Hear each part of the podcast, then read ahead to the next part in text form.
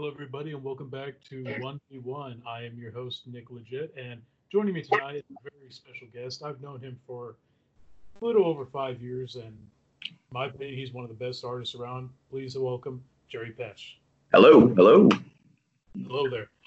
Now, I'm trying to remember, um, kind of, a, I want to tell a story of how I came across your artwork because it's definitely your work at co- conventions is definitely an attention grabber. I've always enjoyed Thank your lighting, everything.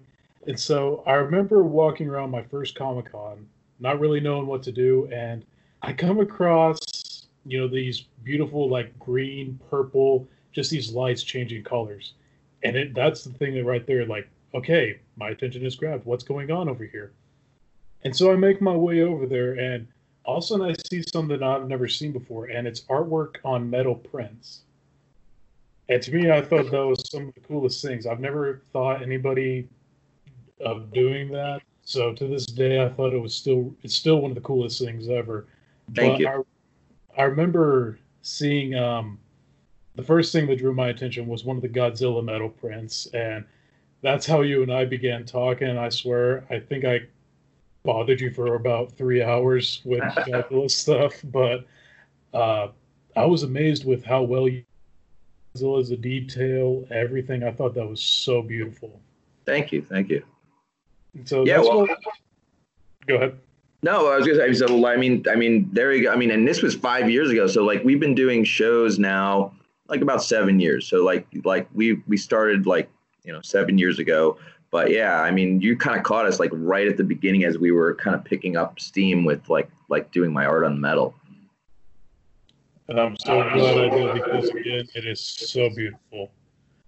But the thing that amazed me is I was reading a little bit about your bio and you started drawing monsters and everything. That was kind of your first uh, gateway into the art world. What was kind of the monsters that you drew? Was it Godzilla stuff or was it like the Swamp Man, Dracula, Frankenstein's monster?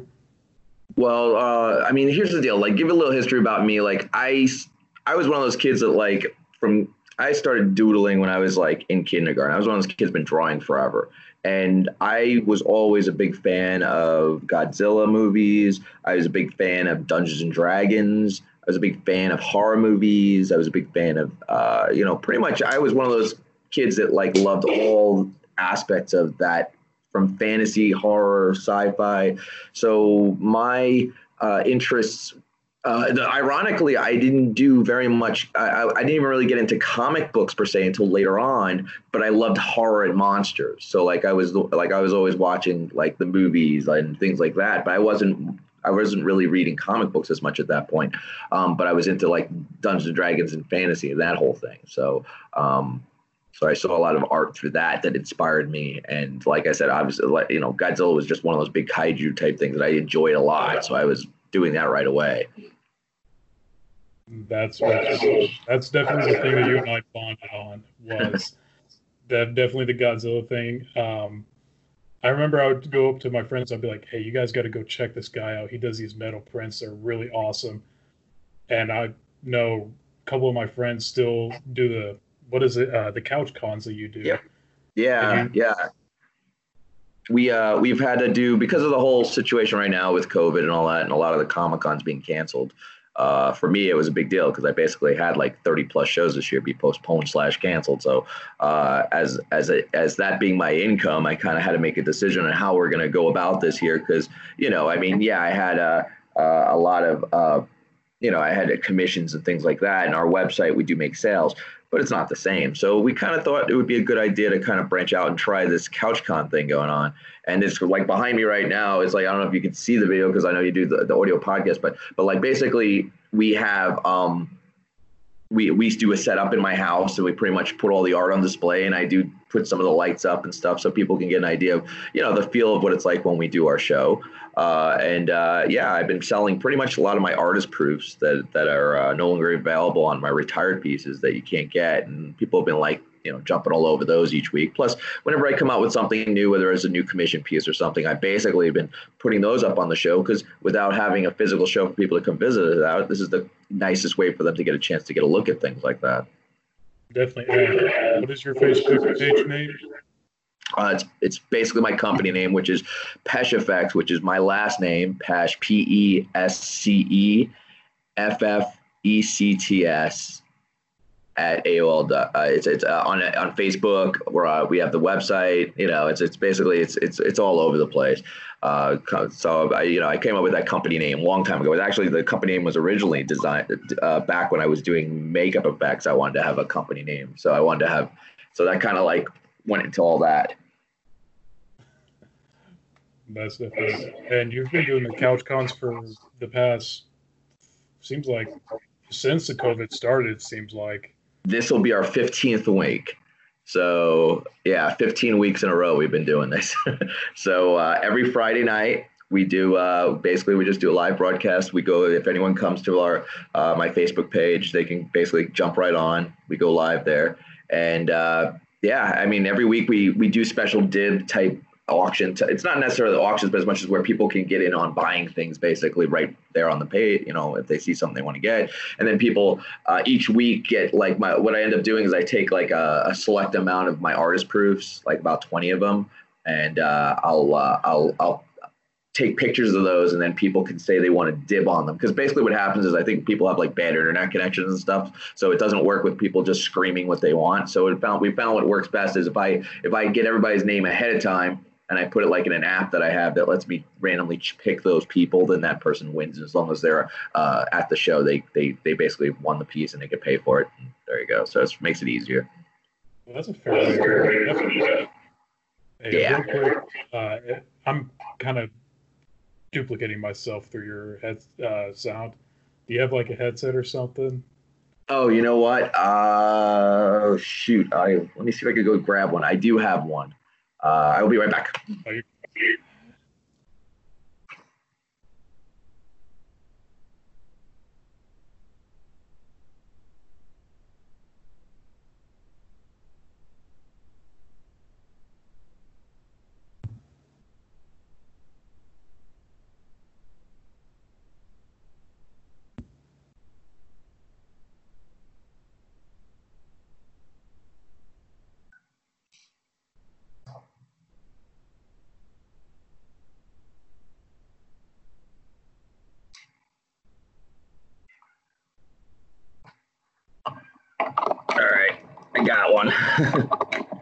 Let's hope this works. Testing, testing. Can you hear me? Can you? I can hear you. Can you hear me? I think I hear you fine. All right, sweet. There we go.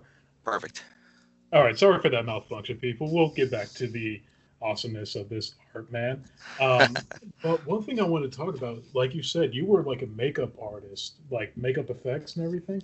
Yeah. Uh, so like, here's the deal. I, I um, when I was, you know, when I was going to school as a kid, my parents were, they were, uh, they were very stringent upon the idea that I would go and get a college degree.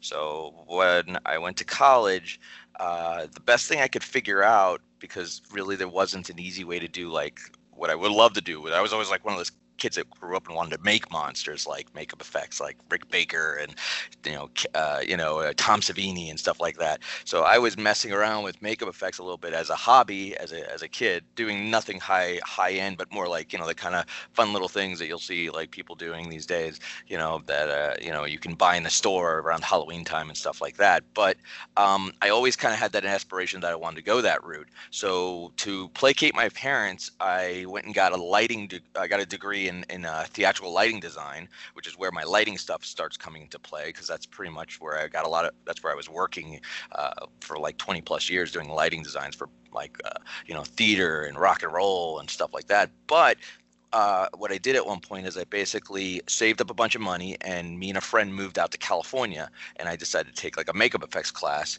uh, which at the time was the Joe Blasco Makeup Effects School, and I did that for a while because I figured that was my way to go do what I wanted to really do. Um, and it helped. Yes, I have. That's why I have an artistic background because I've been drawing. I love monsters and all that stuff. So doing that kind of was a fun, neat thing. But as an artist, it always taught me uh, a lot of things that I put into my pieces. Is like things like texture, color, how things work under light. Um, so really, all these things kind of helped work to make me uh, the better artist that I that I always try to you know aspire to be and that's why it's kind of like one of those things that I, I feel like i bring certain uh, angles to the table when i do my pieces that not everyone you know has that kind of thing that a lot of artists don't don't have that kind of a exposure. Definitely a beautiful thing. I always love hearing the story of like how these people get to that point. And going from that i remember you saying it was some podcast i heard a little bit from but basically you um, showed your artwork, and one of these people said, "Why don't you sell it at the next one? Just come up here, and we'll sell them." You're like, "Nah, I'm not into that. I don't think people will buy it." But is that kind of where the creative started for this art? Well, the, that's the thing is, I was working at House of Blues uh, as a lighting director, and in my downtime, in between shows and stuff, I would sit and draw on my iPad. Uh, and at one point, some uh, uh, one of the bartenders of all things, uh, she came up to me and saw my art and was like, "Oh, you you're you you got your art is cool. You should try and sell some of this stuff." And I was and I, I you know at the time I never even considered the concept of selling my artwork. I was like you know it was just one of those deals. I just I just drew for fun, and uh, you know I, I I guess it just never occurred to me because I you know I I was paid money, you know, which was weird too, because I, I was paid to light bands and light corporate events, and and I even made some money doing like the makeup effects stuff. But I just never thought the idea of just creating art to sell to people. And she was like no try it out. Let's see what we could do. And she was we were doing some local uh show. It was like one of those kind of first friday things. It was uh, like a streets fair thing. And she said she would she would share her spot with me and I was like, all right, I'll, I'll get some pieces together and we'll see what happens. And I sold nothing that weekend. I mean, it was like, you know, I just sat there and kind of stared because it was a family event and I think I had a bunch of pinup chicks. But the point was, is it kind of got me the idea that I could do this if I set my reality up. I wasn't doing the metal then at that point. I started doing uh, a couple shows uh, with just selling my pieces on paper. Uh, and then what happened was, is a friend of mine, another artist, uh, as a gift, she had gone to San Diego Comic Con and she gave me uh, a gift of some metal bookmarks she had made. And I saw the metal bookmarks and was like, I want to do my art on this. How do I do this? And she put me in touch with the the the company that I work with to this day. And actually, what ended up happening was is I actually had to invest in their company so they could do the size metals I do. Because uh, at the time they were only doing metal uh, like trading cards and comic book size medals. They weren't doing larger, so they needed like m- more equipment to do that. And I I was actually willing to invest with them to say, look, I will I will give you the money to make this because I want my product on the large size metal. So at the beginning of all this, which is now we're talking, yeah, like seven years ago, uh, you know, we were the first people to really kind of carry that much metal. You know what I mean? And now it's like it's kind of funny because the process since we've been made it so public i think around the shows around the country and stuff i, I feel like uh, a lot of those people have uh, uh, uh you know you, will see like where once upon a time i was like the only guy selling and metal and i think there's now like you can go to some of these comic cons you'll see like 20 to 30 other people selling and metal and it doesn't look the same everyone has different styles and different and, and, and different even uh, uh, different types of metal but I, I to me it's my canvas it'll always be my canvas you were the starter of this. We'll just say that. but that was the other thing. Yeah, I've been to a few more cons. I've been to Tokyo and Tulsa, all these mm. events, and I've seen some people do the metal prints. Yep. And it's funny because my friends will always go, "Hey, is Jerry here? I see metal prints," and I'm like, "No, it's not him, unfortunately." But so they're always like bummed. They're like, "Damn, I was going to go up there and get a ticket just to go see him and everything." So yeah, no, it's, and that's the thing is there was a lot of people, and we, you know, and I and I'd get a lot of artists that would always come running up to us and be like, "Well, I want to do this," and I'd be like, "Well," uh, I tell them what to do, but it's like it's there's it's like it's just it's like trying to explain you know it'd be like i guess you know like like like leonardo da vinci trying to explain art to somebody you know it's like one of those deals you can't tell people how to do stuff it's it's either works or it doesn't and uh, i know that a lot of people have tried to do it and some people are really successful with any like like with any kind of thing like canvas or art or anything and some people are doing it and just they're wasting their money because it doesn't look right. But you know it's uh, you know it's the way it goes. I i just to me this is what i'm known for and and because of the way i do my stuff it's become very like like because i do limited edition runs on things a lot of people like that because then they feel like they're getting something that's collectible as opposed to just something that someone's going to make a million of and nobody cares if you know you drop it you know or something. Yeah I get that, and that's the other thing I always loved is that I've seen the other metal prints, and some, like you said, they're good. Others, like you might want to stick to just paper. Mhm. But with yours, what I've always been attached to is one, how your characters look in the picture, but it's also your different colors of the background. Always just pulls it together. And then again, with your lighting on it, flashing different colors, it just pulls certain pieces of it out just to make it stand out and just look overall beautiful. I wanted to I- ask Yeah. uh, I wanted to ask, what kind of gave you the idea to do designs one on metal? Like, is it easier for you now to do it on metal as opposed to paper, or You know what? What I want. Well, here's the thing. And this kind of comes back to the like. You know, I, I think every I think every artist struggles with the idea of trying to have something unique. They want to bring their own voice. You know, I mean, I, the biggest thing is, is, you know, especially when you go to some of these comic cons and there's like a hundred artists there. What makes you stand out? What makes you that? Now, of course, yeah, we've already talked a little bit. You mentioned like my booth, which is which is a entity in itself at this point. But the the, but the the idea of why I do my art the way I do, it all keeps going back to what my interests are and what I do. Like I, having done lighting for rock bands for 20 years, my concept is when I do a piece or a character, I pick a setup uh, or a design in my mind that is going to look like they're kind of like being spotlit at the moment of like I always try and when I'm, someone says what what do you do? I I think like if I'm doing like a picture of say like you know like of a Harley Quinn it's my mind that Harley Quinn has jumped out on stage and you're getting a like a like a like a like a rock and roll shot of Harley Quinn standing there and that's kind of the concept. So the lighting on her is going to rep- represent the way in my mind I would love to see like you know those lights work. So you're going to have like different colored lights hitting her at different angles and it's always there's the, like a center spot on her a certain way or a pose because you know i always want it to look like you're you're getting that big action moment or something when that person is seen in the picture. So uh, i guess that's kind of where my style of it come. Now now as far as going why i chose to do it on metal is it, just thought it would be the coolest thing because to me as a as a metal guy rock and roll guy i was like oh metal art on metal how could you not do this? You know so and and there's even different varyings of the metal.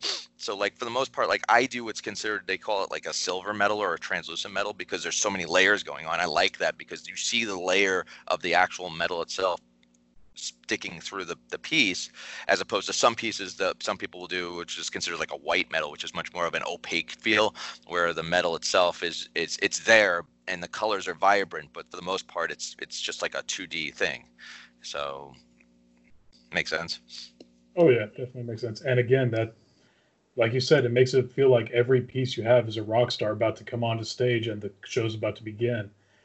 And this is one of the always funny things I remembered is when I went to your stand that first year I met you, I kept always again coming back to your stand because it kept drawing me there. I'm like, I want to see this show. Even I've seen the same stuff, but it's just it pulls you in. thank you thank you And I just remember uh, your wife thought I was very like obsessed, which I mean, yeah, I kind of was, but Well, I mean, it's it. That's what I love. I mean, that's. I mean, we really do, and and we're very lucky that we have. Uh, you know, I I feel very thankful that I have people that have appreciated what I'm doing to the degree that they'll come back to my booth. They'll see what I'm doing. They want to see what else I put out when I. Because that's the other problem is like you know, as as you know, when you go to these shows, you only get so much space as a vendor. So like my thing is, I want to try and show as much as I can. So usually what ends up happening is things start selling, and I just put new pieces out. So I get people that'll keep coming back to the booth to see what else I put out because they haven't you know, instead of just going, you know, they don't want to just they don't want to just bother me. They just rather come back and take a peek and see what else I've put out so they can see something cool and new. But at the same time, it's like, I, you know, that's kind of like why I do the display I do too, because I want to showcase it um, in a unique way. I mean, I think I think what happens is with a lot of these shows, and I, it's interesting too, because I I'm, I don't know if you've noticed this, but if you go to more more and more shows you go to, you'll see more uh, tech technology being put into people's displays i feel uh, like because back when we first started doing this I, hadn't come from the having come from the entertainment industry i was like well we need to have i want to have lights i want to have this and now i even you know i don't know if you've seen this recently but we have i got a 65 inch television in the background doing stuff. I got like two tvs up you know so we got all these different things but to me it's because i want to showcase my art in the small space they give me the best i can and so when we do all this crazy lights and all that stuff, some people think it's just because I'm trying to draw people in, and it does work that way. But at the same time, I like to think of like my setup and my stand is is I want people to feel like this is something special. So that's the way I feel about it. So as long as you you know people are excited, eh, you know it works with it. Definitely agree with that. Again, like you said, it was something that I have noticed. Yeah, like as I go to cons, I see people like evolving into more of the digital world with certain things here and there that just make it different. But at the same time, they still kind of like keep the pieces that make it so special. They don't try to upgrade that. They don't try to evolve it. They just keep it that that makes them simple. And again, that's what I loved about your place is that every time I'd go there, yeah, you'd have a few things different here and there, maybe different uh, backgrounds, different like adding the TVs and everything, but you still kept the same feel of it. It's not like I'm trying to be better. I'm doing this because this is what I love. Yeah. Oh yeah. No, I mean, it's got you. Ha- I mean, like when people come to our, like I have other vendors that'll come visit me while we're like setting up and stuff, and they know because like my setup takes like like usually between eight to ten hours to set up my booth for a show and uh, you know it's one of those things but to me that that that's like a normal reality because that was I, you know, you spend 12 hours to 14 hours setting up for a rock concert each day. So for me, when you're doing that kind of thing to going to this, it's to me, it's a break when most other vendors are used to just showing up, put up their little backdrop, throw their stuff on the table and they're ready to go. I don't think of it like that. To me, it's like, it's all about the production. I want it to look cool so people have something to see and be excited to be there, you know, and we've been on, you know, many, many shows have used us as the backdrop for say like their commercials when the, when the news comes in and things like that. And it's always fine. I, I love it because I always say we're show ready. We're, we're, we're TV ready. So if you want to come use us, just just let me know. I'm happy to do it. But it's I feel like I I give myself that level. I refuse to let myself be like not you know because I I just I I guess it's just being like when you're when the show must go on, and it's one of those deals for me when when you're doing a show. It's like if it doesn't look right, you know, nobody notices anything wrong with like the tech end of things for shows unless it doesn't work. so that's always been the deal. So like for me, I, I I came from a reality where I was in the shadows most of the time unless something was going wrong, and now I'm front and center. And of course, if I'm gonna be front and center, I might as well at least do something that I I know enough about that I can I can present well. And it works to perfection.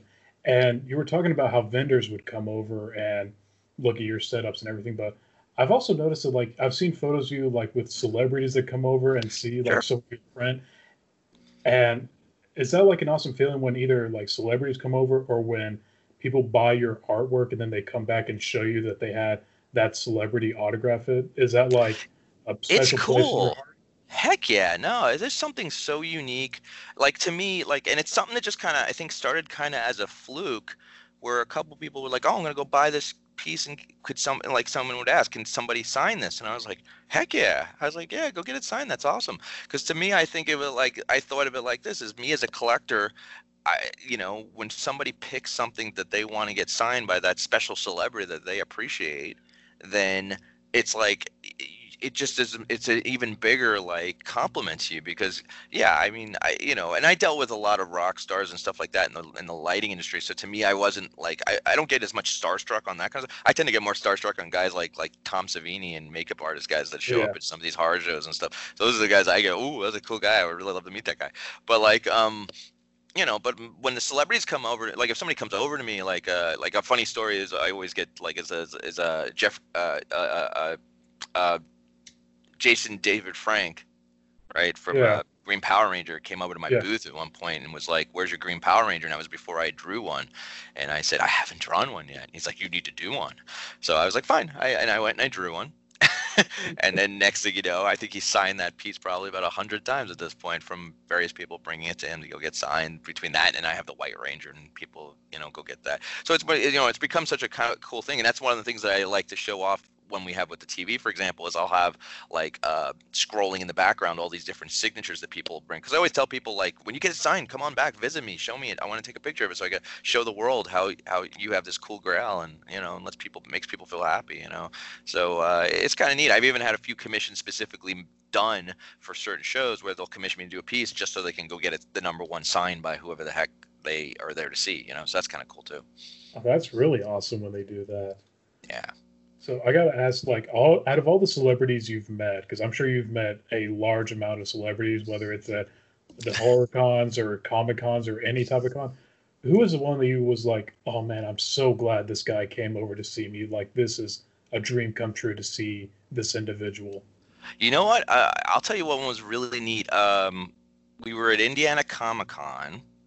Uh, there's a few. There's a lot. Like, cause I met I met a lot of people, but I'll, one that one that I definitely will always remember was we were at an Indiana Comic Con and I had a I had my Emperor piece from uh, Star Wars. I had an Emperor Palpatine piece I did, um, and I had a bunch of people go buy that to go get signed by him. And I guess he was his curiosity was so piqued about the piece, he came to my booth but he he didn't just come to my booth. He like he was escorted by like the 501st and like you know which is a bunch of cosplayer Star Wars guys dressed in like Star Wars gear and the cops and all these. So like the whole artist alley shut down so he could just come to my booth and meet me because he's like I've been signing all these pieces. I figured I'd like to know who this person was. So it was kind of neat. So it was a picture with me with like you know Ian McDiarmid, which was neat too because this was long before uh, the the newer movies came out and you didn't you know when they brought him back. So at the time he was just enjoying the fandom of going around whether or not he knew he was going to be back in it or not who knows but uh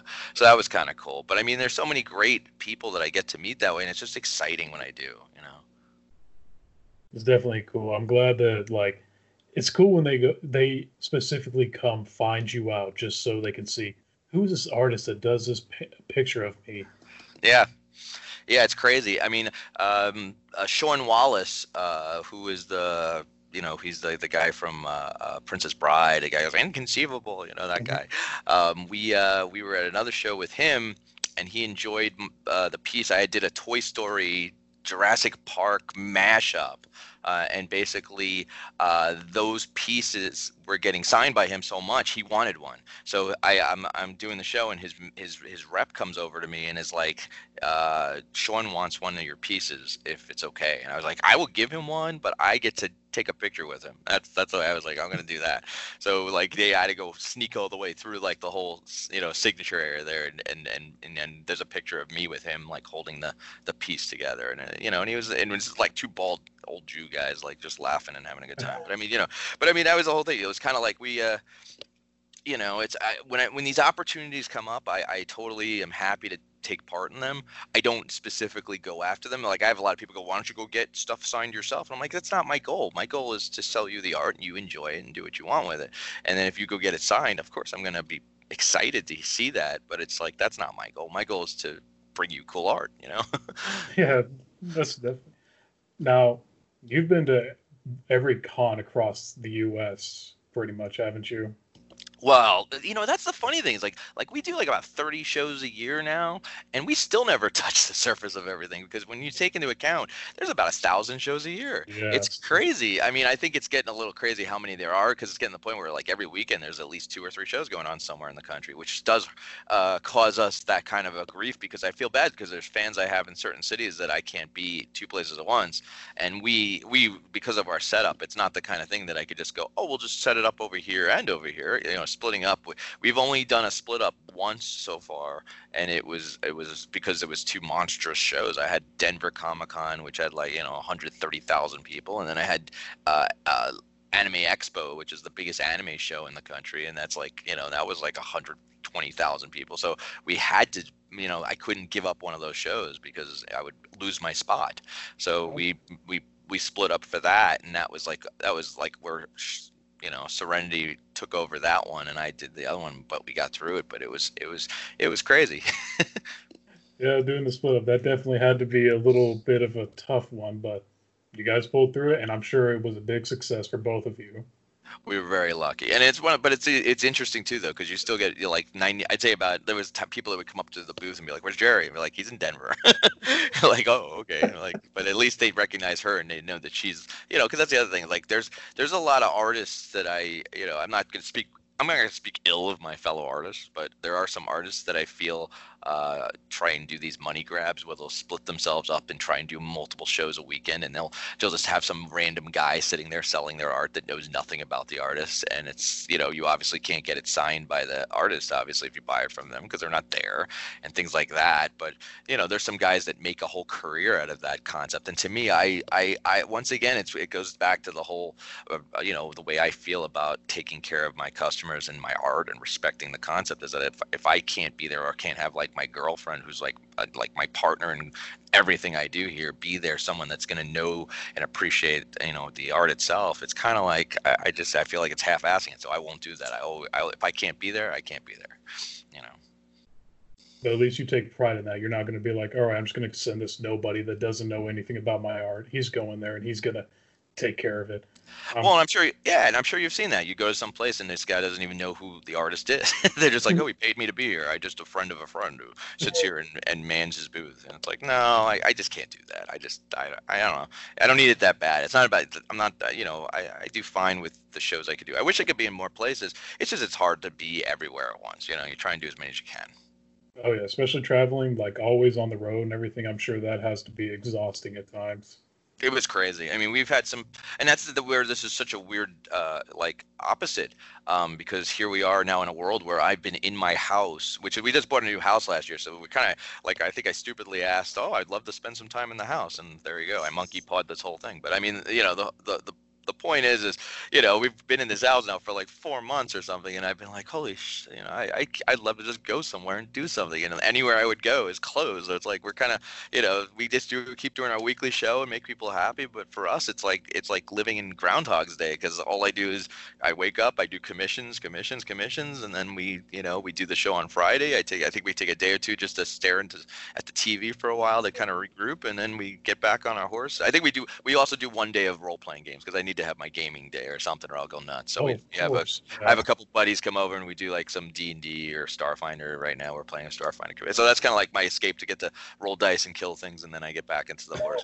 I start drawing again, and there you go. get the rage out, you know, like finally I get to kill something. Get this exactly. rage of Yeah, oh, no, I, you get it. I agree with that so much because yeah, D and D for me is definitely like it's a great escape from reality to where like okay, I just need to relax, calm down, and just murder this dragon, and then I'll be good for the rest of the week until we go back. Exactly.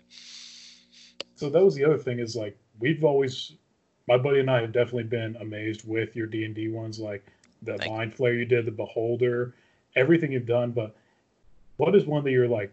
Is there one that you're working on, or you're thinking of like, ah, this would be a fun one to do? It's it's funny. Like every year, I try to do like we do Gen Con, which is like a giant gaming show that we love to do. That's like that's like one of those shows that I would love to just run away from the booth and just have fun. And we we feel it, you know, we we try and we try and like come in each day from a different angle so we can see stuff when we go into the booth, so that way we at least get to enjoy it a little bit. But yeah, so I try to bring a new D and D piece or uh, like that kind of a high fantasy piece every uh, every year. So the newest one I just did this year, I don't know if you saw, it was a Displacer Beast. Um, and it's it's kind of funky because like I really uh, I had a lot of fun with it because like uh, you know if you know what a displacer beast is, it's kind of like this crazy six-legged cat monster that has these tentacles on its back. But the cool part about this creature is that it has some kind of ability that basically when you're trying to attack it, it has this ability where hence the name displacement, uh, where it basically kind of seems like it's like five feet away from where it is. So I actually put in the piece the kind of displacing feel, so you actually see kind of the shimmery illusion of a displacer beast in the background. So you think it's you know so kind of it was just kind of fun to create that into the piece. So I, I keep on trying to like you know as a as a as a lover of that stuff i try and bring at least something from that genre that that i enjoy uh, at least once a year when i get the time to, to sneak one out you know? I remember definitely seeing that and i thought that was definitely i love all of them but i think that one has been my by far my favorite one that you've done of the d&d style ones.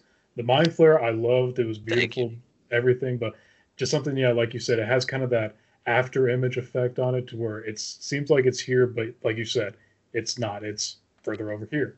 Yeah, so. yeah, and a lot of these D and D things, I kind of go back to f- like memories of campaigns that I played in and stuff. So like like like my Beholder piece was actually a reminiscence of a campaign I did, and there, you know, and the character that's getting disintegrated was uh, me disintegrating my friend's like warlock character. So it's kind of like I was like, yeah, you get to be, you know, brought to life and you know in an homage forever, you know, kind of thing as being dead, you know. So there you go. Oh, that's horrible, but beautiful. Here, I'm gonna make you live forever as you're being disintegrated. This is gonna be perfect. Don't worry about it. exactly. That's definitely something that was always so cool. Seeing your D and D stuff, and again, every time I go on there, I remember seeing your Godzilla stuff. Every time I look at it, I love it, but I hate it at the same time because I'm like, I these are so beautiful, but my wallet's going to kill me if I do this. Well, and that's it. I always try and come up with a new, uh, new piece, and, and a couple of uh, my uh, Godzilla pieces lately have been commissions that I had. Like I had a, uh, the one that I did was uh, on the one of the new movie, the 2000. I call it my Godzilla 2019 piece because it has like Godzilla with Ghidorah in the background and Mothra behind uh, Godzilla with Rodan behind him and Ghidorah behind. So it was like a four part of all that. That originally was a commission somebody wanted, and they got it as a four panel metal piece, which was like four pieces of the 11 by 17 metal put together to make one giant piece. So that one was a commission I was excited to do. And then uh, on uh, the other more recent one I did, uh, I did a, a, Burning Godzilla piece, which I thought I was cool. That one, I actually, I saw right as I saw that, I'm like, okay, I don't care about my wallet. This I need to get this. Thank you. And then uh, I have a commission for a Destroyer piece that I'll be doing soon, so I'm excited for that. Well, there you go, Godzilla folks. The Destroyer piece is coming soon. Now that was the other thing I wanted to. I know we're talking about your art and everything, but like sure. I know you're a huge Godzilla fan. Yep, yep. I wanted to hear your theory because you've seen, of course, the 2019 Godzilla. Yeah. The ending part where you saw Ghidorah's head. Yeah. Now, what's your theory on that? Because I've had my own theory and I've heard other theories. Well, I mean, I, I, see, I see two. I see potential for two different things. Uh, one, I definitely see the potential for them to go into the idea of somehow bringing like like a Mecha Ghidorah would be badass. I think that'd be cool. Um, we already do know that in the Kong versus Godzilla movie, there's some kind of other kaiju that I haven't seen any pictures of. I try and avoid. Like I I, I want to have some you know, I don't want to be spoiled too bad, but I do know there's some kind of a other kaiju that's going to show up probably that's going to be like the big bad i think. I have a feeling in that fight.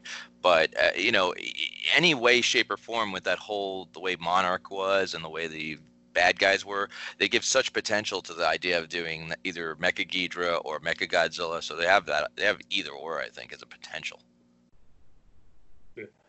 See, I think just because they were talking about the oxygen destroyer and they used it on Godzilla, mm. I think it's going to be Destoroyah. That's possible. That's a whole other beast though, because like I said, the, the, the Destroyer was so funky because of the whole, you know, with the with it was almost like an aliens meets, you know, because the way they did the the way it be, you know becomes him and stuff. I I guess it could happen. It'd be really neat to see if they go that route, you know. Definitely curious to see what they do, and I'm excited to see this metal piece of yours with Destroyer because is it going to be like his full blown like I call it the devil form? Yeah, they want he they wanted the final form, so it's going to be the the big big the big big monster. Yeah, so I'm excited for that too. Well, I'm looking forward to that one. That one's definitely going to be a beautiful one. And speaking of like these beautiful ones, we've talked about your art and everything, but in your opinion, which like you have all these different categories, whether it's sci-fi, horror, anime, monsters what category do you like drawing the most? When somebody gives you a commission of like, hey, I want this anime character, do you get more excited than as if somebody came up and said, I want this monster character? You know what? I, you know, I've become very you know there was when i first started this i would love you know i would try to like i my thing was is there was there were certain things i felt more comfortable drawing um, because i you know could relate to it. Like obviously horror movie characters were easy at first and because i was a big horror fan. Uh, fantasy I, I like you know lord of the rings stuff. It's a, it's no it's no brainer i could do fantasy stuff for days. Um, you know the my weakest spots, which are now kind of funny because I get more and more commissions from them, were my anime stuff because I just didn't watch a lot of anime at first, and now because I watch a lot of it because I've been commissioned to draw it, I have to keep you know, researching it. So I'm like, all right, I'm watching Dragon. So I'm all on Dragon Ball Z. I, I, I, I watch like My Hero, and if any, you know, Overlord, I've watched and things like. So I keep watching all these different things that people keep hiring me to draw, and I, and I dig it, which I get to enjoy that end of it too because now you know now just it just strengthens my thing. My only thing that I've ever like at this point, and that's the, that's the thing I feel really happy about as an artist. I feel like I keep growing, I keep uh, expanding and getting better because I don't, you know, no artist I think should feel like they're they're hit their peak. I think you could always get better. There's always something you can learn or do. But I try my best to try and do new things. Like I'm getting like a, a new thing that I keep branching out more. Is, and uh, and I just recently got published in a, a book for uh, a Ghostbusters. I did a Ecto One piece. So uh, vehicles were kind of my uh, thing that I was a little bit uh, hesitant to do at first for people. And now i've done a bunch of vehicle type pieces and cars and stuff like the back to the future car and that kind of thing. But it's like to me i don't mind that because with vehicles it's you got to be really like it's it's it's such a hard line thing. It's not like you can you can you know i can't just draw this squiggly line and go yeah that's the way the the side of the car works. No it's it has to be straight. And so um, so that's where it starts getting a little like into that. But but but vehicles and things like that are also kind of cool because they open such a uh, a wide range of uh, possibilities for lighting effects because the way light reflects off the metal of the vehicles and things like that gives me a lot of a lot of stuff to play with. So uh, again i as a you know another thing that i found myself that i uh, not as much subject matter, but as much of trying to fit multiple characters on a single piece. That was another thing I was kind of because at first I was always like, look, I like to give all my attention to one character, and if I do all my attention to one character, I feel like if I have 20 characters or something like that on a page, it's not going to give them the same justice. But more and more, I keep getting these multi-character pieces where sometimes I'll do it as like a two-panel piece where they go together kind of thing. But what I'm finding is, is I'm not as afraid to say, all right, I'm going to throw like two or three characters on this piece, and they'll still look cool because I can make it work. That was the thing. Again, I've noticed with that, like, I remember whenever I saw yours, like you, like you said, they were always on single ones, and now you've branched, you evolved into doing multiple characters just on one piece, and I think they look just as good. I'm not trying to be a suck up here. I'm, I'm past that. So, um, but that was the other thing I thought was so cool is like how you were able to get multiple characters on this and the art styles, everything. Like um, uh, going back to your Godzilla one, where you had Godzilla in the front, Rodan, Ghidorah, and Mothra. That one I thought was so cool because each one looked so beautiful and they worked so well with each piece on there. It just it felt natural. It just felt I don't know. I'm not a don't know the artist language, but it looked really well done. Thank you, thank you. No, I, I, I really, and I, and that's something I, I, I you know, I, I keep striving to do the best I can. I, I try and give, you know, like I, you know, maybe, maybe the best comparison I could say is, is like when you're like, when you go to the movies and you see all these like coming attraction movie posters that people like that a great artist design and stuff like that. I, I only uh, like I try to hit that level because I want it to be like that pinnacle. I, I feel like you know I feel like some people just draw a character and they don't they don't think of the layout. They don't think of what the character's looking at or doing or anything, and they just put it on a piece of paper and you know and say here here's a scratch pad that I drew this cool piece, but it doesn't make any sense and it's it's just there. I try in every piece. The background is to me is as important sometimes as the character. In fact, sometimes I will be designing the background before I'll even color the character because obviously that's going to affect the way the color and light is hitting the character. So there's times where I'm designing one versus the other, trying to just make sure that it does what I want it to do. And I wanted to ask you, like you were talking about, like we said, you make two different pieces that go together. Mm-hmm. Is that like, does that make it a little easier, or how? Like, because I don't know the whole art world for this, but does that make it a little more difficult? Because you're like, well, crap, I can't have too much on this side and not enough on this. Well, I like here's here's for me where where I get a little bit of a reprieve. Like originally, like I would assume, like because I'm working digitally, I get I get a little bit of a leeway on some of this stuff because I can say, all right, well, I'm going to work on this piece, this piece, and this piece, and then usually the way I do my stuff is I will do like if I have a multi-panel piece, I'll do like a rough sketch up of where the where the characters are going to be together in the piece, and then basically I will split that into the pieces that it's going to be broken up because what ends up happening is technology gets in the way because when i draw i tend to like to use like 20 to 30 layers in my pieces and in the program i use if i go too big i lose my layers they, they i can only do so many layers so like uh, i'll give you a good example i did this badass lord of the rings piece which was basically aragorn uh, you know uh, uh, Gimli and uh, uh, shoot, what the heck's the elf's name? I'm, I'm drawing. Legolas. Legolas, there you go. So all three of them were going to be it was a three-part metal piece with all three of these guys together, but I had to make sure they laid out perfectly in their their layout and their design and where they were going. So, uh, you know, when I got them all laid out on this 33 by 17 piece, uh, I had maybe like two layers, and I was like, well, okay, so fine. So I'll just get the drawing part of it doodled out, and then I'll split it the way it's going to go, and I will perfect each piece. And then usually what I'll do is, is once I have each separate piece completed, I'll put them back together, and then I will do touch ups on the, the pieces so that they all work together when you put them next to each other.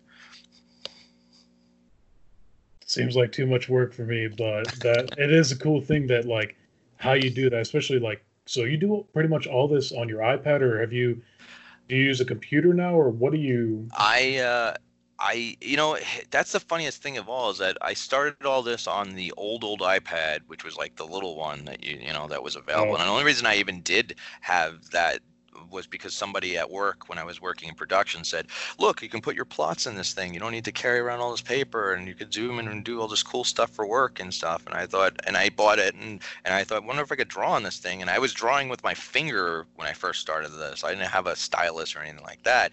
And then you know, as the iPads started getting more and more uh, complex, uh, and and capable, uh, I was impressed, and I, I invested it into each of them as they came out to the point where I you know the, I have the newest iPad Pro with the with the pencil, um, and I love it. And so that's that's kind of become my thing. I like working on the iPad uh, because it works with my style, it works with my flow, and it's it's it's easy. I can sit on the couch and draw. I don't got to like lug this big system around with me. Um, and then when it's done and I'm happy with it, I usually will drag it into Photoshop just to see the layout on a bigger screen. Um, and uh, usually between printing and, and setting up putting it on the metal, I have to adjust the the colorations a little bit just to make sure that they pop and do whatever. But but for the most part, once it's done on the iPad, it's done. I don't have to do too much with it. Dang, that how was that drawing with your finger on that? Because yeah, with the pencil it's a little easier because you can get the pinpoint, but your finger has a little more coverage area on the iPad to uh yeah, that draw like I, I should I should dig out that drawing somewhere. It was like it was like it was a doodle of some weird monster I drew, and it, it really you know yes it looked like finger paint like done with high tech stuff going on, but it was pretty much a high tech figure pig. That's pretty much it. So yeah, I definitely once I realized I can because they didn't have like a stylus specifically for the iPad originally. Uh, they had ones that would work with it, and then I started working with some of those. Uh, Adonit Jot Pro and and a, you know Bamboo had a, a stylus that I liked. But then once, like I said, once the iPad Pro came out with the pencil, I even have like the first version of the iPad pencil, and then the new version came out with its own pencil that clicks to the side and does even more stuff. But like all of those, like it's just it just is it's, it's such a blessing that when you go, oh, I get something cooler to work with now, and I just go that route. I actually, you know, because originally, like I think I was looking at like uh, the, uh, the the the Wacom tablets and and then and then and the big high end uh, drawing, uh, you know, Wacoms that uh, that uh, you know that the animators like to use and stuff like that. But those those systems like go up to like five, six grand. You know, they're a ton of money.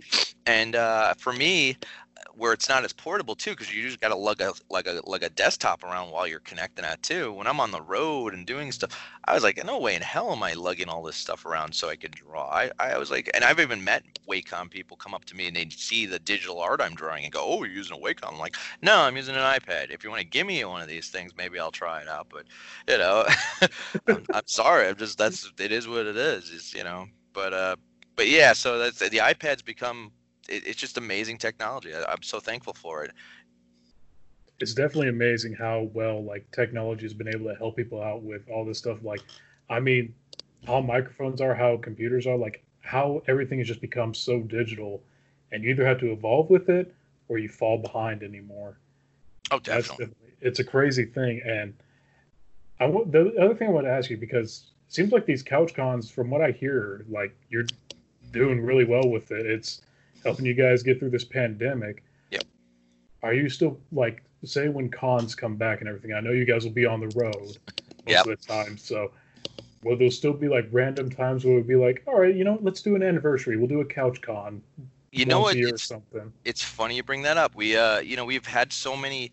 It's been really interesting. Like, cause like, like here's the reality. I mean, like, aside from certain fans that buy from me like on a constant basis, for the most part, when we would do a show, you know, you see somebody maybe each year, and you say hi, you talk to them, blah blah blah. You move on, and and you buy from you, and you're excited to see them. They see what you have that's new, and then you go on to the next city, and you don't see them again for another year. Or maybe they buy something off the website and they just say hi, and that's about it these couch cons i have people that have been coming to these things for like 15 weeks straight every week and like it's kind of like you know i i'm not I'd, I'd like to think i'm that interesting but at the same time i try my best to be you know uh, you know they want to hear the stories about the pieces because i tell every piece that i do I, I usually tell a little bit of backstory about each piece as we sell them as the you know the aps and all that. Uh, i talk about new pieces i talk about you know anything that's coming up kind of stuff. But like these people have become really close to our lives and and, and there's a lot of them. That's like it's like we're we're averaging between 60 to like 100 people a week sitting there watching us. So we're never really that low on you know what i mean? So it's always and even and after the fact we find that there's people watching these videos after they're posted even if it's not going live. So i've had you know our, our reach starts hitting that like 15000 to 100000 you know it starts getting crazy numbers and we're just like people are watching these things. That's amazing. So what we decided and people have asked and i said look here's the deal. When i get back on the road i'll try to do like a weekly like couch con. We'll just we'll do live con or whatever when we're at the show and do it from my booth or something like that. And i'll talk to you know do a little live broadcast while we're selling stuff uh, if it's not like crazy and we can talk to people or do something in between and and work it out and maybe even have some specials and do some things for those people that tune into us and want to be live. Because i what i feel we're kind of my end game, my goal at one point was to do less shows and do more of where I can just sell from home. Uh, so I wouldn't have to do 30 shows a year. The point would be to have the fan base be able to support me and be excited enough that when I came out with a new piece and posted it, people would just buy it because they knew to find me. Um, and I guess we kind of had to push the envelope on that uh, sooner than we wanted but it's it's kind of worked out which is cool because we've seen response where people are following us and being excited to be you know keep seeing new things. And and so it's kind of worked out that way ahead of time. Now of course yeah once we go back to doing the shows i especially at least next year for sure because i have, have all i have like 30 paid for shows. I gotta go. Um they're all you know so uh, you know i'm there but it's after that we're probably going to be a little more uh decisive of what shows are really necessary for us to be at where sometimes where we would do a, a cheaper show because we just didn't have anything else to do now we know we could sit at you know sit at home and make about the same amount of money at a home show that I do for you know from my couch you know from from my my living room here so You don't have to travel or anything. It's just right from home. yeah and it saves us money it saves us wear and tear on ourselves and and in, in a way it's it's we can almost reach just as many people so it's it, you know and that was one thing I was before this whole pandemic. Um, I reached out to you because I was like, "Hey, by chance, are you guys going to be at Planet Comic Con in Missouri?" and I was so excited when you guys said, "Yeah, we'll be there." I'm like, "Cool," because I haven't like face to face. I haven't seen you in like, geez, like three years or so. yeah And it was it's cool to see you like online and everything and order your stuff, but it's just another thing to be there in person and like Of see course. your artwork and there. Just course, it makes it just more unique and magical. And I remember we were going down there. We were about to head there, and then we got the call saying Planet Comic Con's been postponed, and we were just like, "Ah, "Damn it!" We had this one moment to see you, and we're like, "Well, I guess I'll just go order something online from him, and it'll be Well, okay." trust me. I mean, and, and now you just take that, take take your exact situation and your exact feelings and your exact, you know, uh, what we- what you were thinking, and now times that by 30 shows that we had yeah, with, you know, a thousand people at least that all felt the same way, and ho- and a lot of them did kind of come to us and say, hey, I want to support you and keep you going, because we do. I mean, there's a lot of artists that I know that are delivering pizzas right now because they haven't got the income to survive and I, I feel very thankful that we've been able to keep our self going and make things work out so we can do this and keep creating and you know and my commission list is actually longer than it's ever been now because i have like oh. every time i turn around i got like 50 commissions in my list. So i go all right it never goes down apparently. But uh, you know and it's one of those things where we're just thankful and people are happy and liking what we're doing and we keep bringing stuff to people and and doing what we do. So to me I'll never not do shows. I, I know there's going to always be shows a year I'm going to have to go to because there's people I always want to see and do. It, it just probably will go from the 30 something shows to down to maybe like 12 to 15 shows, and it'll be the big ones that we love and we have the biggest fan base at that we can do. And and and the nice part about this country I've noticed is you can get anywhere in this dang country in three days. So the fact is, if somebody really wants to see me and we're doing a show in the middle of the country and they're a couple states over, most of the time I find half these people will show up anyway to those shows. Uh, I get I get to the point where now I have some people that'll say, if you're at the show, I'll come, but I'm not coming and buying the ticket if you're not there. And I'll be like, that's the nicest thing you could say. I appreciate it because I'm trying my best to be there for people. See, that's kind of a cool thing right there. It's like, it makes you kind of feel like a celebrity. Like these people are coming to see you, not these movie stars or actors or anything. They're like, no, I want to come see this artist. If he's not there, I'm not going. It is really it's surreal. I, like I said, for me as an artist, where I where I was always in the the the dark for like production, where no one knew who. I, heck, most of the time, guys were yelling, thinking I was the sound guy and I was the lighting guy. They, they just turn it up. I'm like, I'm not. I can't turn it up. I'm turning the lights on.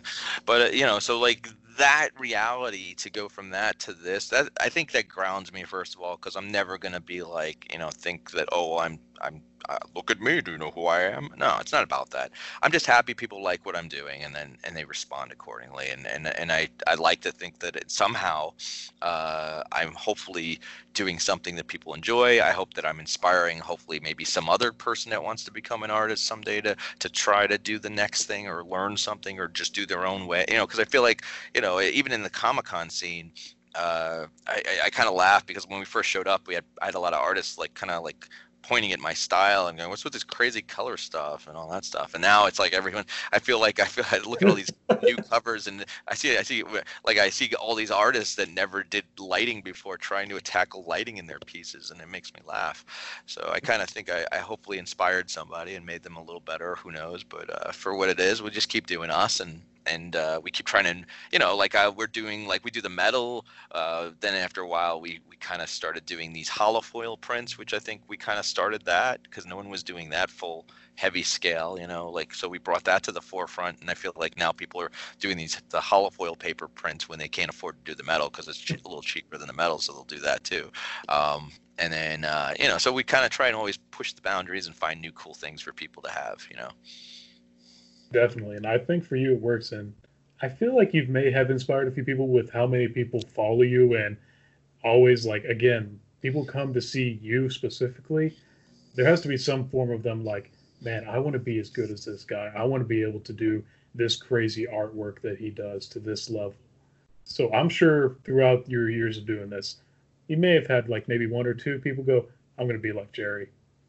I hope so. I, would like to think I, you know, I'd like to think somewhere, you know, I, it's it's that's the beauty of it. You know, if you're not if you're not inspiring people, then why, you know, it's like you're doing something wrong. You should always try and you know every profession i would like to think somebody out there is trying to find that next generation somehow. So i always get a kick out of when we see kids come over and they they want to show me their drawings they did and stuff like that. And i'm like you know i try and try and you know be uh, uh, you know happy about it and all that kind of thing you know it is what it is. It's, that's the beauty of it you know it's that's what we're all here for.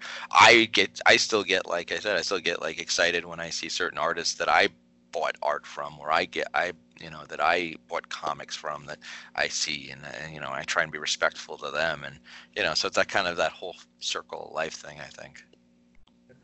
And I wanted to go back because you were talking about how one of your artworks was published in a Ghostbuster one. Yep. I believe one of your other arts was published in a Stranger Things book as yes. well. Yes.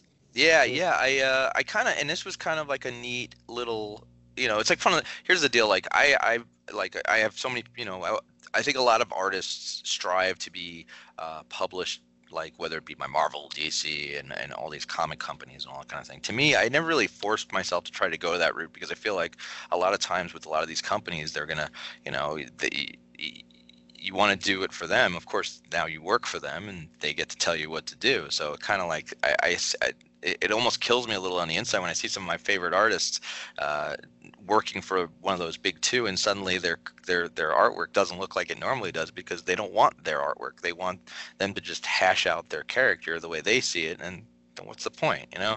So I always kind of try to like I don't chase that. You know, if it comes up, hey, I'm never gonna say like Marvel said, hey, we want you to do your version like a Bill's, you know, Sienkiewicz cover or something. Of course, I'm not gonna say no. That's that'd be stupid, you know. But uh, but it, I just I'm not gonna chase it. Um, but so what ended up happening was I had a couple friends that uh, that are uh, fellow artists that were doing uh, they did some pieces for a book that came out that was based off of The Thing, uh, which I wish I had gotten into. John Carpenter's The Thing, which I would have loved to do a piece for.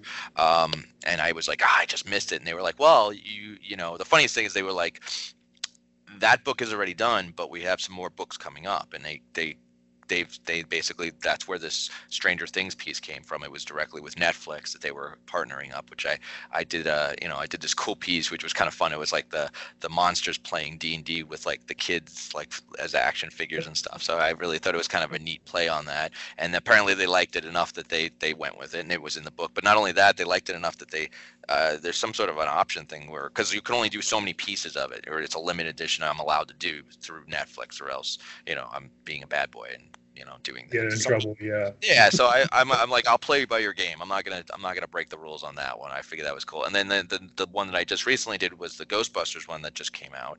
Um, and again same deal. Was kind of neat. I did the i did the the ecto one and they liked the piece so much that they used it actually as uh, a sci-fi ad. They did some kind of online sci-fi magazine uh, article that mine and maybe like five other pieces were used uh, in that article, which is kind of cool. And then they actually used my piece for some kind of uh, an online when they were about to publish the book. They used my piece. Uh, they animated it, which is kind of funny. That like they animated it a little bit, which uh, cool. Uh, it, it, made it cool looking with the with the because obviously it's you know they animated the lightning parts and things like that to make it look kind of cool because the lighting in the piece just works well with it. And so that was kind of fun too. Um, I do have other projects that I'm doing with this company uh, that I have out. I can't I can't talk about some of them because they're, they're oh, but uh, but there's a couple. There's a cool horror one coming out supposedly, and then there's one I can even I can talk about, but I can't obviously can't obviously can't see the piece. But uh, there's a if you're a Firefly Firefly fan, uh, I do have a Serenity piece coming out that uh, it's a you know it's a River Tam piece that's going to be in a book of all art pieces based off of that show. So uh, that's going to be coming out. I think in september was originally the date. We'll see if it gets pushed how far it gets pushed because of the whole you know with the covid thing it's everything's being delayed a little bit but that's supposed to get released then. And again i'll have like a limited edition piece with that and through fox and all that stuff so that's kind of cool. That's definitely amazing that like you're is it kind of surreal to you that's like my stuff is being published in these books to for this the whole world to see if they pick up this book?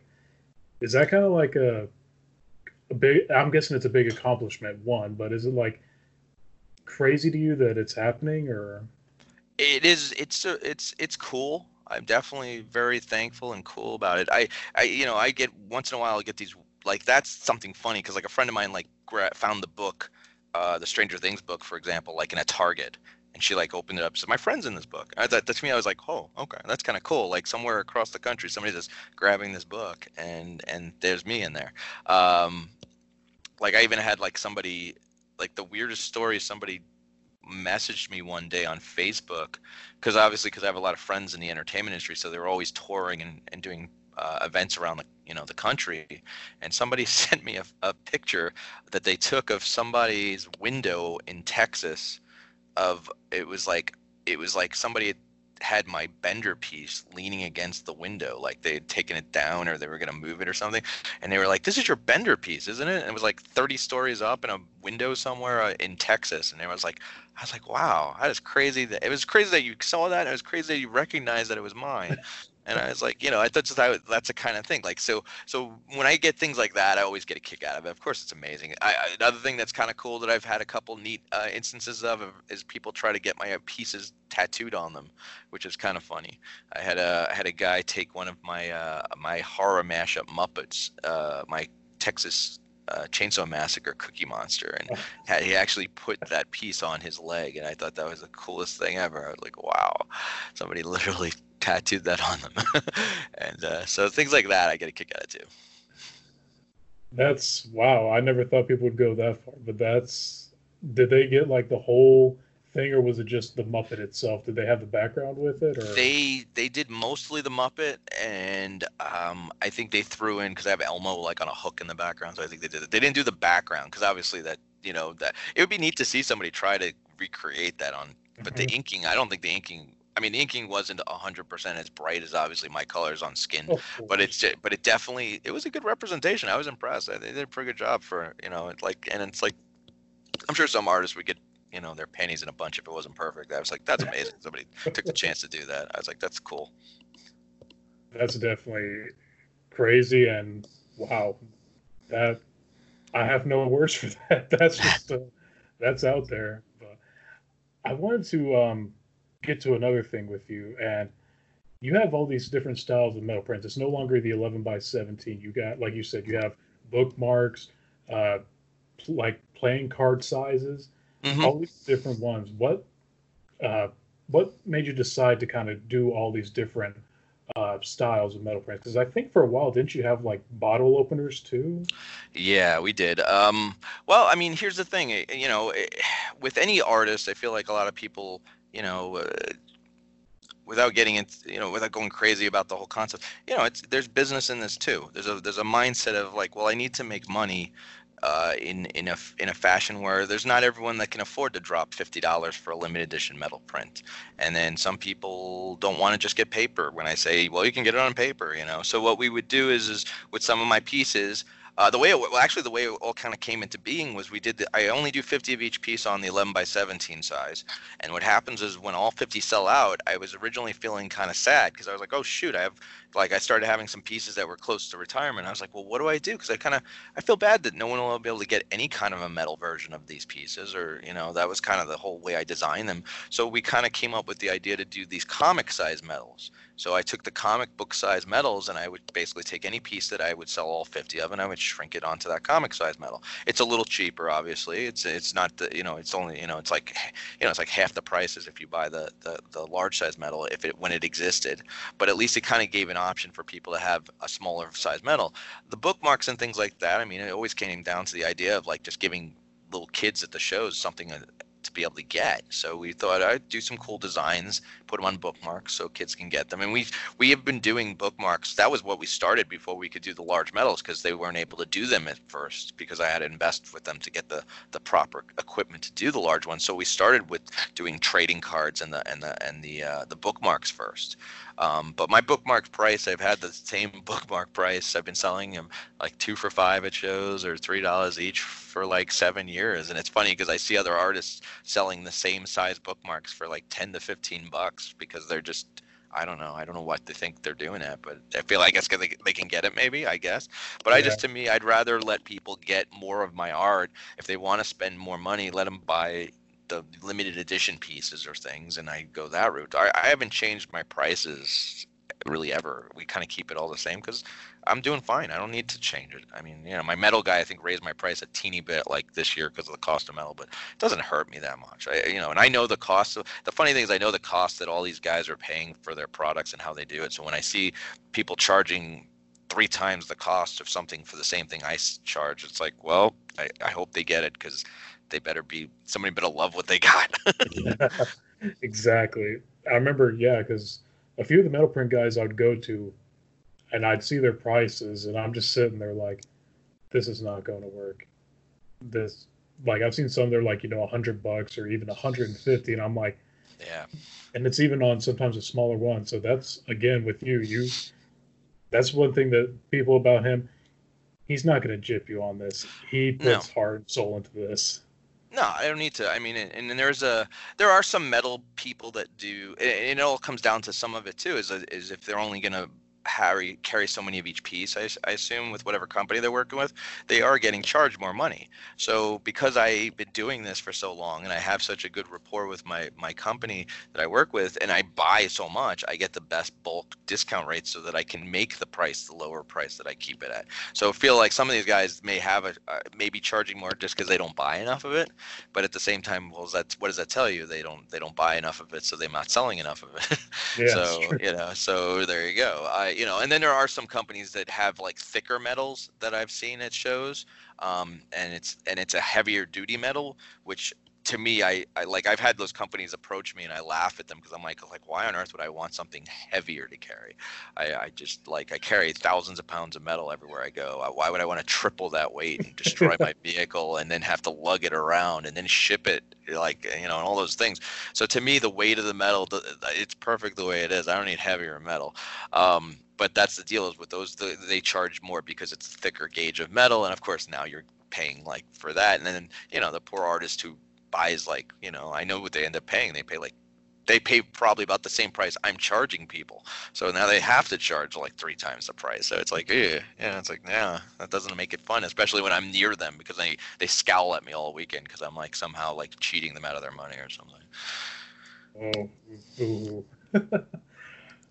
but what um going to the bottle opener thing because I remember seeing that okay. and I was like, wow, that is a uh, I liked how it looked. It was a unique way on it, but yeah, see those or is it no? Not, see, here's the you know again, this is eh, I'll give you I'll give you a prime example of pure business reality here. I had a we had a company that wanted to win my business to do my metal, and they did bottle openers, and I said, well, like, look, here's the deal. I don't sell bottle openers, and I figure if I try bottle openers with you, which is something I didn't have, I thought it was a cool idea to do anyway.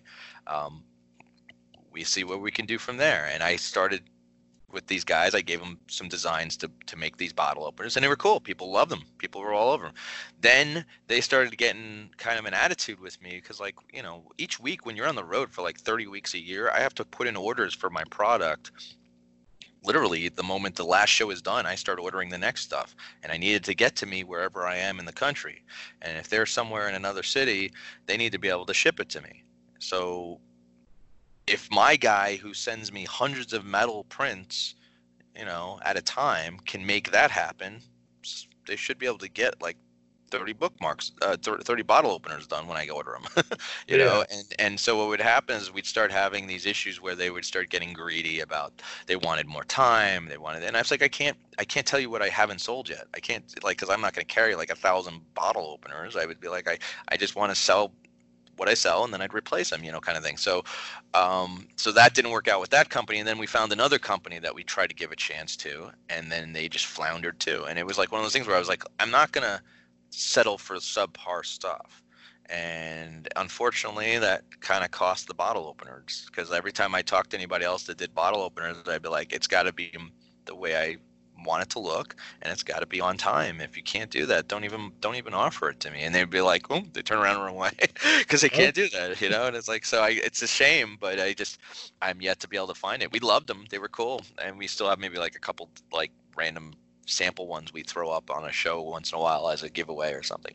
But we just just can't get a company to do them right. My guy who does all my metals uh, doesn't have the time to do it, so he doesn't even bother. He's like, I'm not going to invest invest in the system because I'm I'm too busy doing everything else. So I was like, I can I can understand that. I'm not gonna not gonna slight you for that.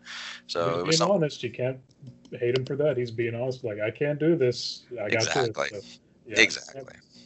It's a shame too because I thought those were definitely like something again that was unique that I never saw anybody else do, especially with metal prints. Again, it was again once again it was one of those realities where we loved it. It was a great idea, and the funny thing is, the company that was doing them for us was another company that was working with another artist most of the time. Like it was actually another company's like it was another artist who actually invested to do all the sublimation to do the metals themselves. So they decided to do bottle openers because they wanted to compete with my guy who wasn't doing that. So they figured that was their their in. But I was selling them better than they were because they people were buying my art on the bottle openers and knew me for metal so they were coming to me so um, the the, the you know so they they kind of like got taken by surprise when I was like, "Yes, I need to order 50 more of these," and they were like, "Ooh, we didn't even have that much in stock. We didn't know we needed to." I was like, "Well, guys, I mean, what, what part of I'm here for reals. I didn't say I wasn't gonna, you know. So so immediately because then you start getting artists getting butthurt because it's competing with another artist, and I was just like, I don't want to play that game. Sorry.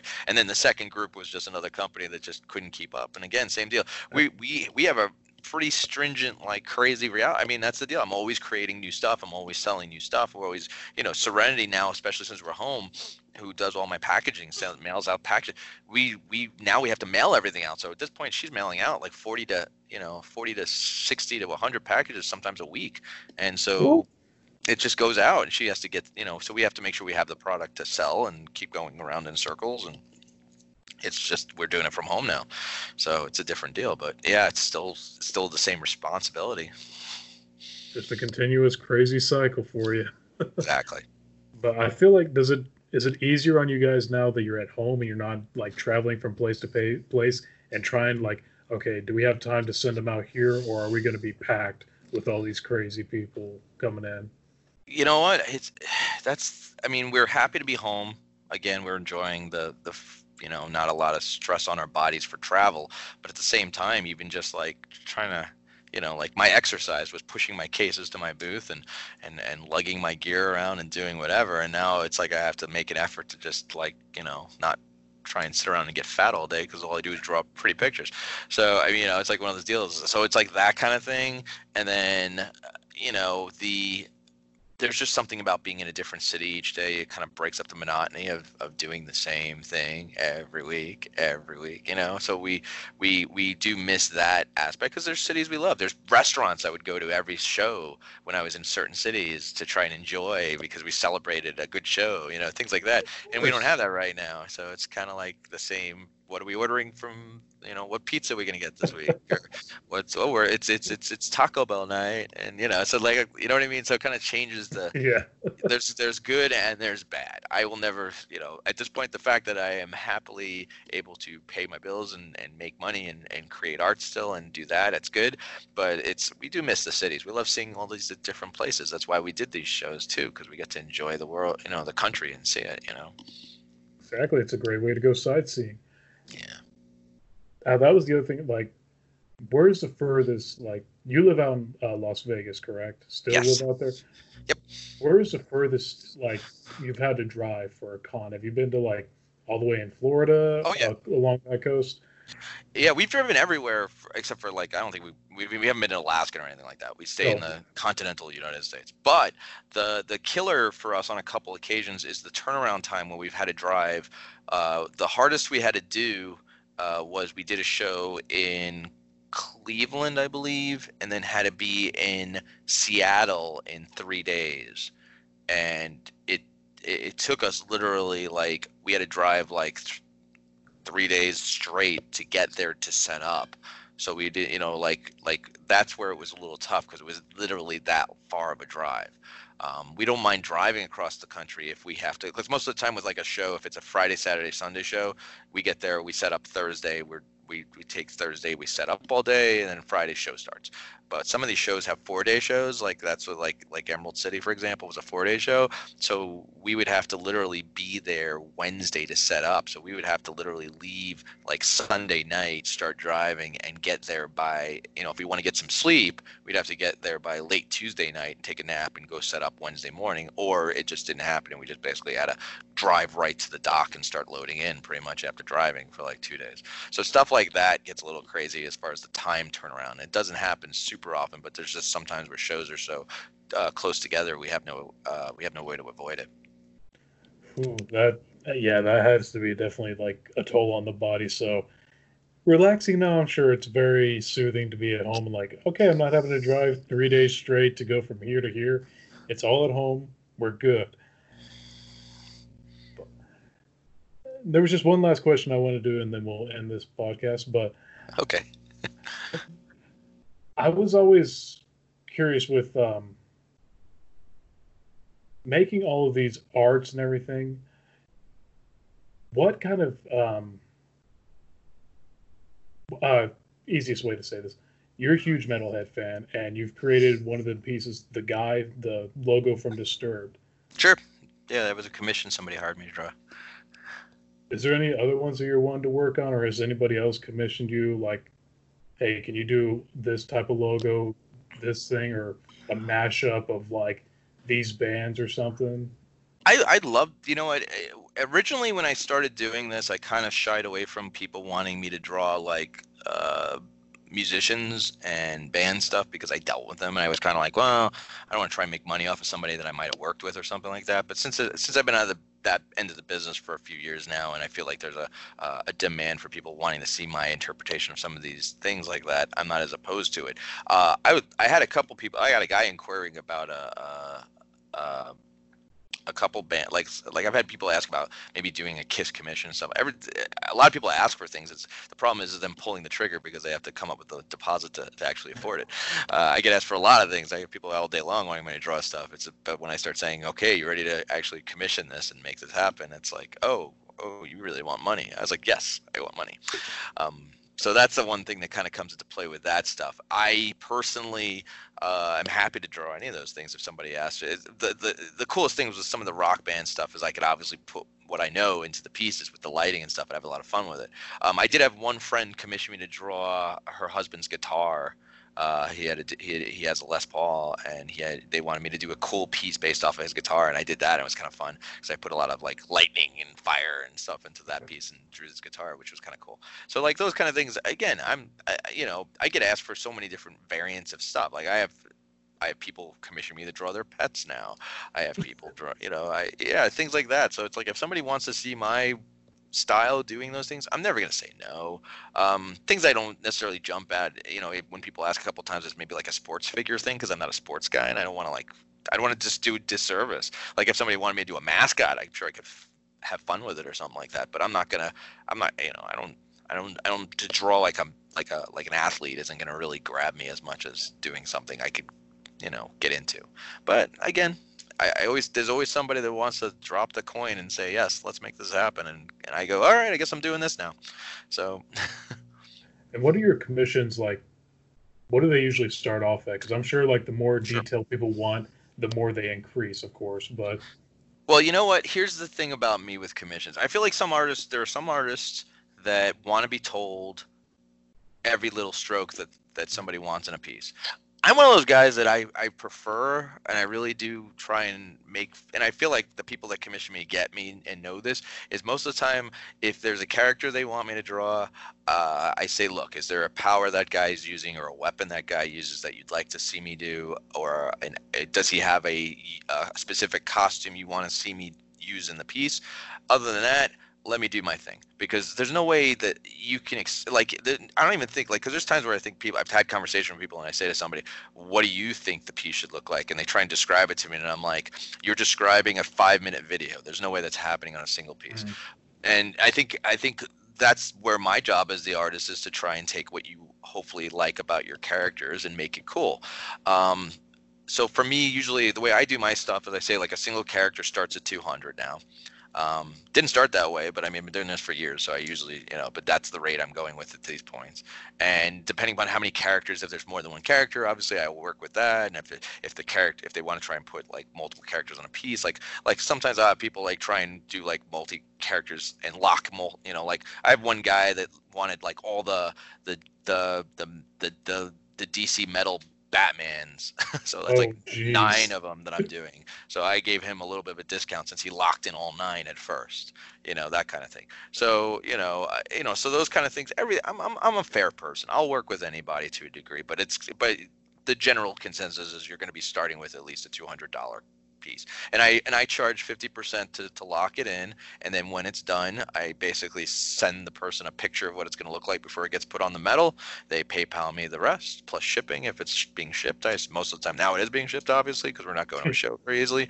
And then basically then I create their piece and they get the number one of 50 because that's the way I've been doing it from the beginning. Is if somebody commissions me, they get the number one. Now if somebody wanted to say get a one of a kind piece or something that I'm not going to be able to sell to other people like my pet, I have to charge a little more, obviously, because oh, nobody, oh, yeah. not many people will want the picture. Nobody will want your Chihuahua on there. Exactly. So, so, but again, I still think I'm pretty fair about stuff like that. Like I know what like the I know what artists that I buy from pet charge, and it's definitely more than me. So that kind of thing. So that's that's the reality of it. So there, you know, but it's it is it is what it is, and it's worked out good. A lot of people like the idea of me doing the the limited editions that way because then if somebody commissions something that somebody else likes, now you're only paying fifty dollars for a metal print that that guy paid a little more for, but he got the number one, and you get to get something cool. And then I, I get a lot of people that commission me multiple pieces now over the years, and they're excited to see that their piece has retired, like all fifty have sold out. So they they picked something cool and they and I did a good job on it, and they're happy to be part of that somehow. You know, so.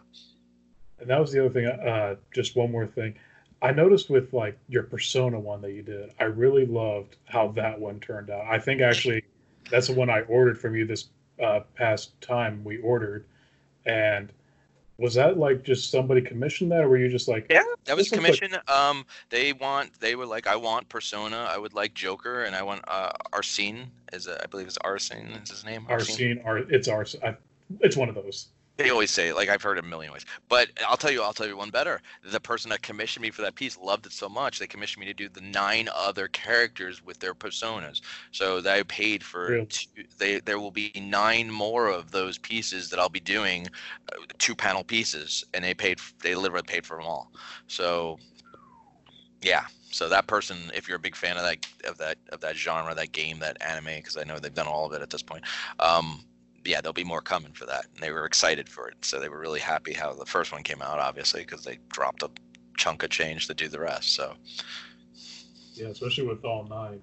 Wow. yes, nine times two, because it's going to be like eight, because it's going to be there. Each one's going to be a Yeah. two panel piece. So it's 18 characters I'll be drawing. And uh, yeah. But yeah, so I mean, again, uh, you know, and that's why you got a kick out of it. Because to me, it's like, again, I never even would have, they, it isn't my thing. But I tried my best to make it as cool as I can, and then they appreciate that I respected it and brought it to life the way I did it with my style, and so they want to see all the characters done that way. Well, that's definitely really awesome. Well, Jerry, it's been awesome doing this with you. I've been wanting to do this for a long time. I'm glad we finally had this time to finally get this interview over. Thank you. Um, before we go, how can people find you? What's your website, Facebook, Instagram, all that stuff, so these people can find you and see your beautiful artwork? Thank you. Yeah, the best way to find me is basically uh, we're on Facebook, Instagram, uh, we're on Tumblr, Twitter, and all that stuff. But Facebook and Instagram are the easiest way to get to see my pieces per se. And again, it's Pesce Effects. It's P E S C E F F E C T S at Iowa, uh, you know, at, at Facebook, on Instagram, and then we do have a website, which is the same deal. It's www.pesceeffects.com. Um, and uh, you can find us all on there. We're always having like, and, and we're doing these couch cons every Friday at 6 p.m. on Pacific time. So it's like, uh, you know, every week we've been doing is We're doing week 15 now. So you can find us there. And we're always doing special deals when we do those shows because I feel like it's fun for people to get to tune in and they get the chance to, you know, get a good deal on something too that they like. So we're, you know, we're going to keep it going and then hopefully we'll be able to get back to doing shows in 2021. Here's to hope in 2021 is a lot easier. Well, everybody, I'm Nick Legit. Have a good night.